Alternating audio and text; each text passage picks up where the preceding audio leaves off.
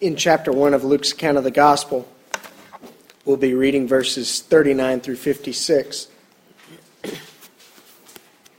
The word of our Lord from the gospel says Now Mary arose in those days and went into the hill country with haste to a city of Judah, and entered the house of Zacharias and greeted Elizabeth. And it happened when Elizabeth heard the greeting of Mary that the babe leaped in her womb, and Elizabeth was filled with the Holy Spirit. Then she spoke out with a loud voice and said, Blessed are you among women, and blessed is the fruit of your womb. But why is this granted to me that the mother of my Lord should come to me? For indeed, as soon as the voice of your greeting sounded in my ears, the babe leaped in my womb for joy. Blessed is she who believed, for there will be a fulfillment of those things which were told her from the Lord. And Mary said, my soul magnifies the Lord, and my spirit has rejoiced in God my Savior, for he has regarded the lowly estate of his maidservant. For behold, henceforth all generations will call me blessed. For he who is mighty has done great things for me, and holy is his name. And his mercy is on those who fear him from generation to generation. He has shown strength with his arm. He has scattered the proud in the imagination of their hearts. He has put down the mighty from their thrones and exalted the lowly. He has filled the hungry with good things, and the rich he sent away empty. He has helped his servant Israel in remembrance of his mercy, as he spoke to our fathers, to Abraham, and to his seed forever. And Mary remained with her about three months and return to her house. Let's pray.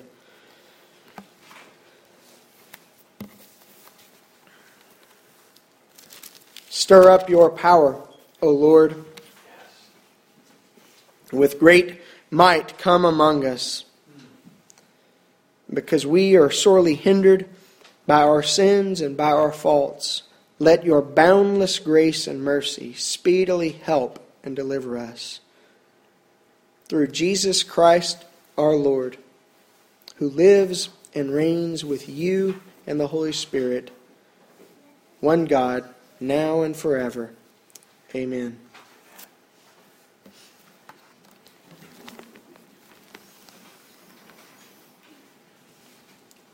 We're celebrating the holy days. These are indeed days which are holy. They are days which are special they are days in which God longs to visit us in special ways. They are days in which God longs to speak to us in special ways. These are days that we've set aside to prepare not just for Christmas Day, but to prepare also for our Lord's return. For He says that He is coming again and He is always good on His promises. And what are we looking for? You know, we encourage our kids to make lists of things that they would long for for Christmas. I can't tell you how many times my kids have been in the checkout aisle of Kroger or Walmart or wherever we happen to be and have been asked, So, what are you asking Santa for Christmas? What are we looking for? What is it that we're watching the skies for. The scriptures tell us that we're looking for a king to come. We're looking for a king to come to order his kingdom, to bring justice to his world. A king is not intended to be a tyrant, a king is intended to be a leader who brings peace and restoration, who puts the kingdom together. In our case, as we long for the King of the universe, we're longing for one to come and to put the world back together, to put the world back to rights. That's why the scriptures are filled with images of what that might look like. And most of those are kind of crude, physical, natural images. The mountains will be brought low and the valleys will be exalted. The trees will cry out. The rocks would even cry out. All of the created order is longingly waiting for her king to come to put things back together. There'll be no more tears, no more crying, no more hurt, no more pain, no more sorrow. But in the meantime, as we await that return of our King, we're tempted by the temptation of frustration. You know, prophecy works in such a way that it tantalizes and gives us a bit of what it calls us to, a bit of what it calls us to long for, and yet there's a not yet element to it. We read passages like this where Mary sings her Magnificat and she, she cries out that the Lord has done great things, that He has brought redemption, that His arm has come to deliver, that He has exalted those who are lowly, that He has brought justice and righteousness, that even her name will be spoken of in blessing for all ages. And we think, well, Lord, what gives? There's still hurting in the world. There's still poverty in the world. We're still surrounded by wars and turmoil. We're still surrounded by, by powers that, that have become power hungry. We're still surrounded by starvation. What gives, Lord?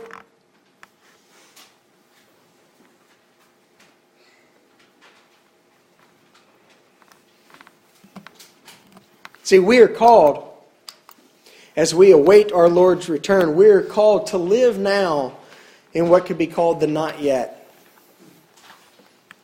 Our King has come, He has established His kingdom, but He has gone away. And He will return again to fulfill His kingdom. And in the meantime, we are called to live in this period of the not yet. Christ has already come, and yet Christ will come again. Christ has come to redeem, but the fullness of that redemption is not yet known. All we know at this point are the first fruits of that redemption.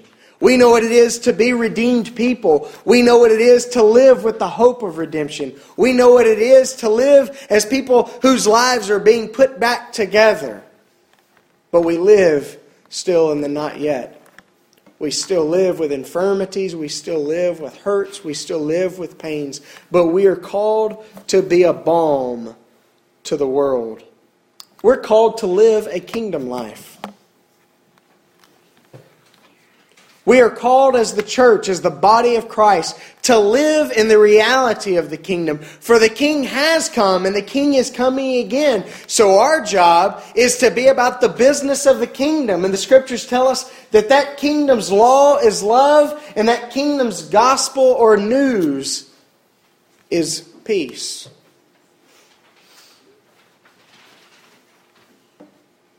And love requires action on our part. You've never known a passive love. You have only known the love that has been, been expressed in word and in deed. Some of us find it hard to tell people that we love them. Show it. Some of us think, what can I do? What can I do to show my love? Fine, say it. We're called as the church, as the body of Christ, to live as though that baby who was born has already established his kingdom. We read in the prophet Isaiah that a king is coming. Not a king like we would normally think of. We read of a kingdom who was born as an infant. That's how God works. God takes what we think of as being logical and what we think of as being reasonable, what we think of as being, of course, the way things have to be. And he says, forget that. I'm going to do something that's going to blow your mind. A king is coming, and, and the governments will be upon his shoulder. His name will be called Wonderful Counselor, Mighty God, Prince of Peace, Everlasting Father. And he's going to be a baby born from the womb of a mom.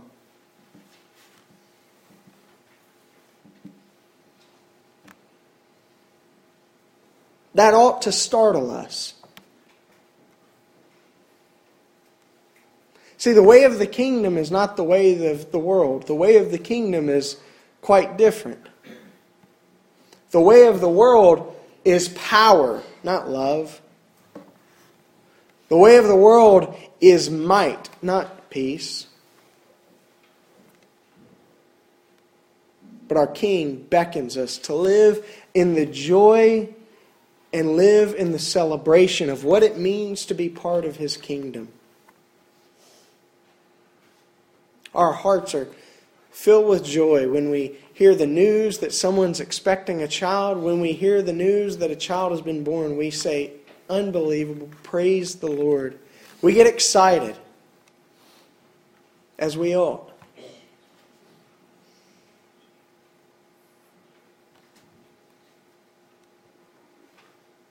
Our King, the eternal Son of God, the one by whom all of the worlds were formed, the one who is the Word of the Father became flesh and dwelt among us. He became a baby.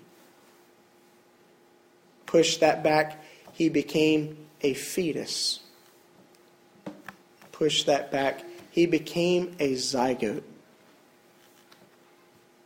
There's another step in there, and I can't remember what it is.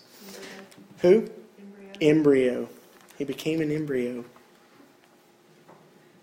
Think of that. God says, This is how I redeem the world.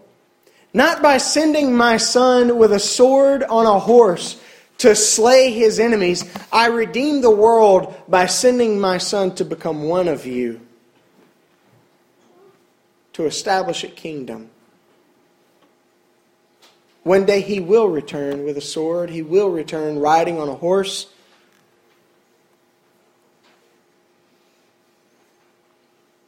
But as we await that day, we live in this time of the not yet.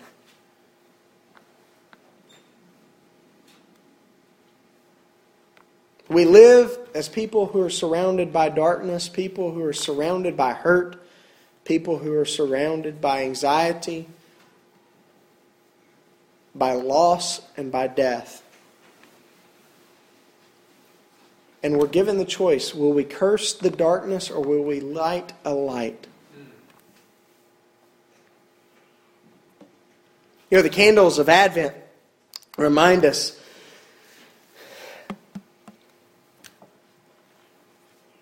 that Christ is the light of the world. And we normally think of candles and we think, oh, how sweet and how cute. And we think, we think it's lovely to see candles you know, in a window at night. We think it's probably electric and plugged in. I had those growing up as a kid. Little little candle you plug in, the bulb would burn out every few days or so, you'd have to replace the bulb. And we think, oh, how sweet. No, we think of candles as little dainty things. Little, you know, if we're honest with ourselves, we we think of them kind of silly and trite.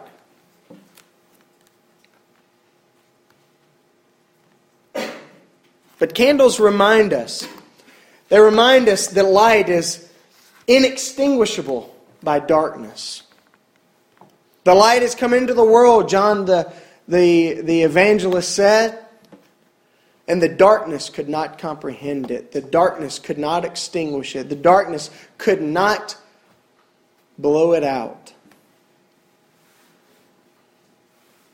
In the darkest of rooms, a single candle emits light that the darkness cannot overpower.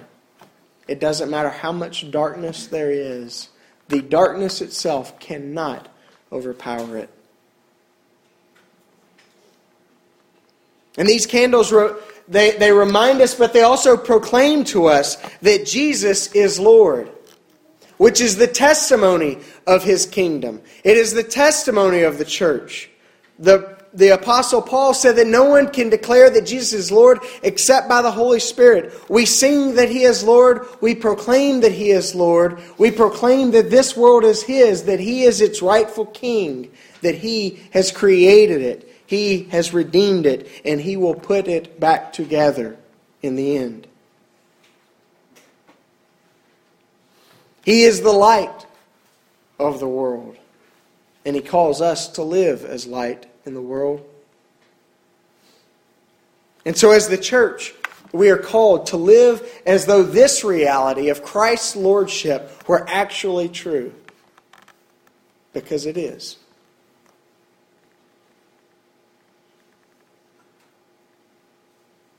Mary's heart was filled with excitement but was filled with a proclamation that God was doing something, that God was bringing justice, that God was bringing order, that God was putting lives back together, that God was putting the world back together. Elizabeth said, What in the world have I done to earn this privilege? That the mother of my Lord would come and visit me. Even the baby, John the Baptist, in Elizabeth's womb, knew in whose presence he was. He leapt for joy, for his king had come.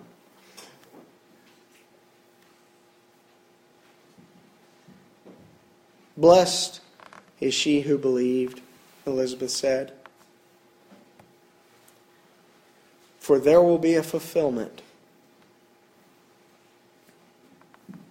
the day is coming that God's promises to his people will be fulfilled, and blessed are those who believe.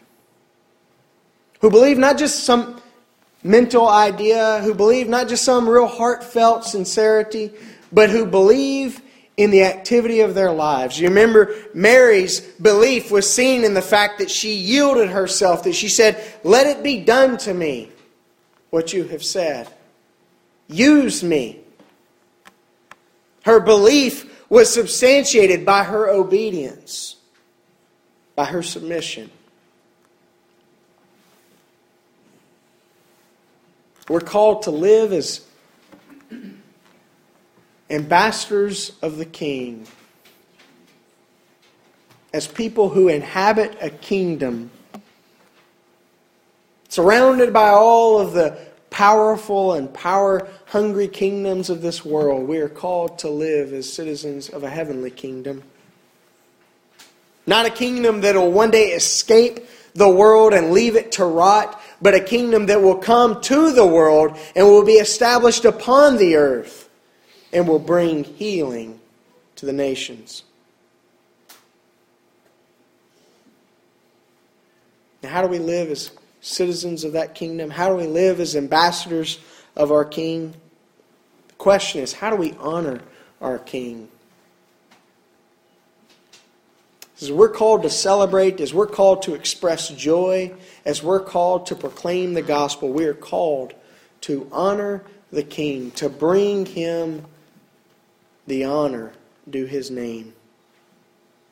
And we honor him not by having louder voices than others,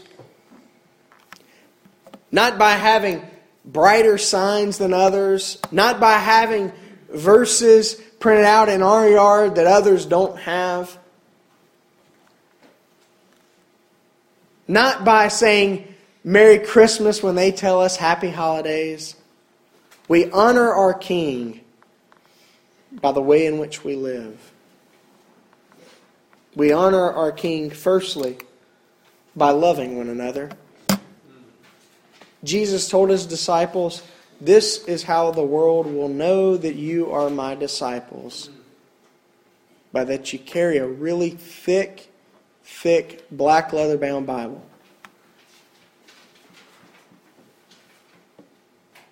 By that you have verses memorized and can quote them to people when you talk with them.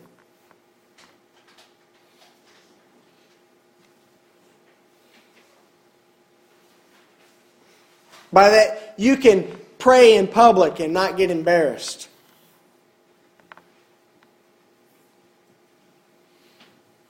Jesus said, The world will know you're my disciples by how you love one another. He said this after washing their feet. Your love for one another is what honors the King. Your love for one another is what preaches the gospel to the king to, to the world.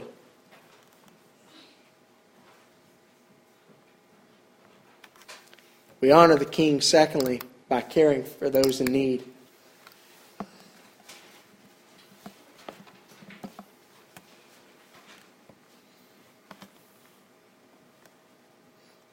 By caring for those in need. We are surrounded by opportunities to care for the needy. We've heard just this morning of an opportunity, not a responsibility, it is that. Not a job or a duty, but an opportunity to care for people in need. Kids without home, kids without presents and we have the opportunity to be a blessing to them. That's what honors the king. Jesus said, Whatever you do unto the least of these, my brothers, you do unto me. When you go and visit a prisoner, you go and visit me.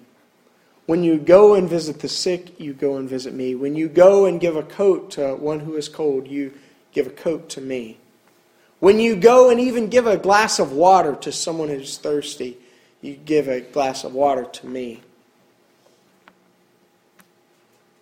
We could paraphrase and say, when you put together a stocking and take it to a kid who's an orphan, you do that for me. That stocking is a gift to me.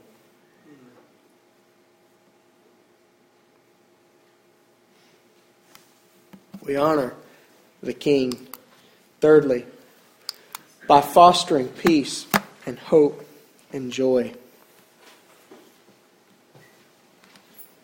I use the term fostering uh, very intentionally because it's a word we typically don't use. We use it in very few contexts. But it's easy to say, you know, to preach peace, hope, or joy, or to proclaim it. It's easier to say, you know, we, we kind of live it out. What does that mean? We're called to be people who foster peace and hope and joy. And to foster means you bear it within yourself. It's not just something you cultivate, something that's out there that you can kind of go to like a garden and work on. It's something that you bear within yourself. A foster family bears a child within the home. It is something that we bring into ourselves, and therefore it has an effect on the world around us, on the world of another. And we are called to foster peace and hope and joy. And we can't foster peace and hope and joy unless we live in their reality. You can't foster joy unless you have joy unless you've borne it in your soul. You can't foster hope if you're in despair and have no way out, no hope. You can't foster peace if you're not a peacemaker yourself. If you're not one who seeks for reconciliation and life being put back together. Peace is not just the cessation of war.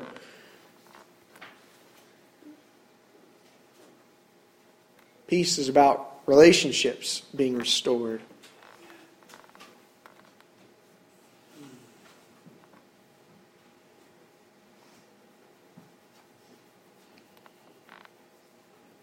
Called to live in the reality of a kingdom that is not yet. It's already here but it's not yet fully here. It's already here among us. We can hear its whispers. We can hear the trumpets far off, just very faintly. We see remembrances of the rightful king, like signposts throughout our town. This kingdom belongs to our Emmanuel. And we're called to be not just his followers, but we're called to be his ambassadors. Called to live lives that honor our King. And here is how we bring to our King an honor fit for him by loving, by caring, by fostering. This week, I want to encourage you. As you celebrate these holy days, David mentioned it earlier, you might already you might feel like there's no way to slow down. It is going full speed. We're going we're about two thirds of the way down the big drop on the roller coaster. There's no stopping. You can close your eyes for a moment and say a quick prayer as you plummet to the bottom. Yes, Advent is beyond halfway over, but there's still today. There is no tomorrow, there's still today.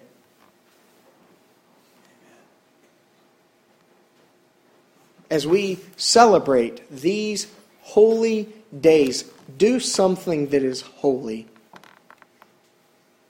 You know, we think of doing something as holy, that means receiving communion. That is reading our Bibles. That is praying our prayers. Do something holy, something that reflects the character of God, the different way He behaves. I want to encourage you get involved in the, the stocking ministry that Kelly shared with us. And I want to encourage you to do something for your neighbor this week. And I mean literally your neighbor. Something. Some of you are baking cookies, baking your brownies, making fudge. Pull a dozen aside and take it to a neighbor. I can tell you, your neighbors will be blown away. They'll think, that's weird. Are, are they the Cleaver family?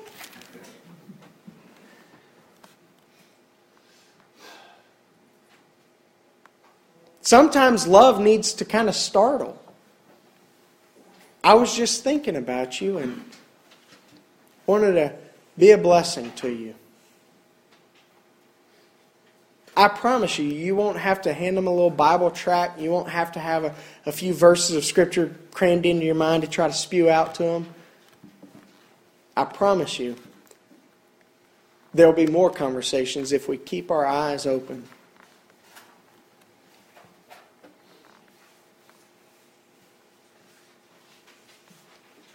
It is in the way we live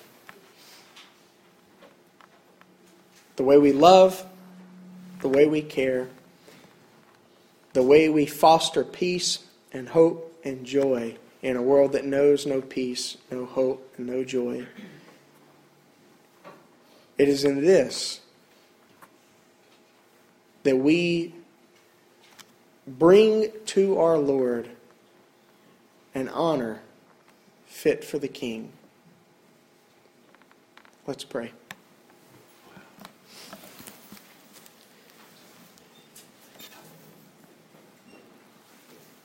Lord Jesus, we come to you.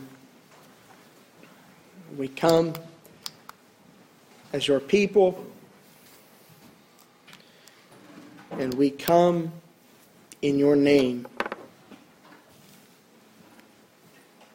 We come bringing who we are to you, bringing our gifts, bringing our treasures, bringing our hopes, our dreams. Lord, we come bringing our days and our time. And Lord, we pray that you would bless it.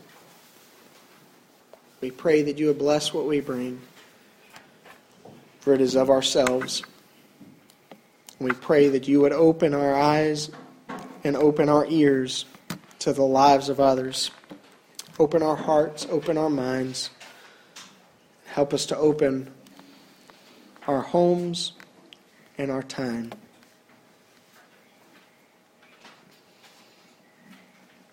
Enable us to live even now in the reality of a kingdom that has not yet fully come. Enable us to live as people of peace, of hope, and of joy, so that we might live as people of love.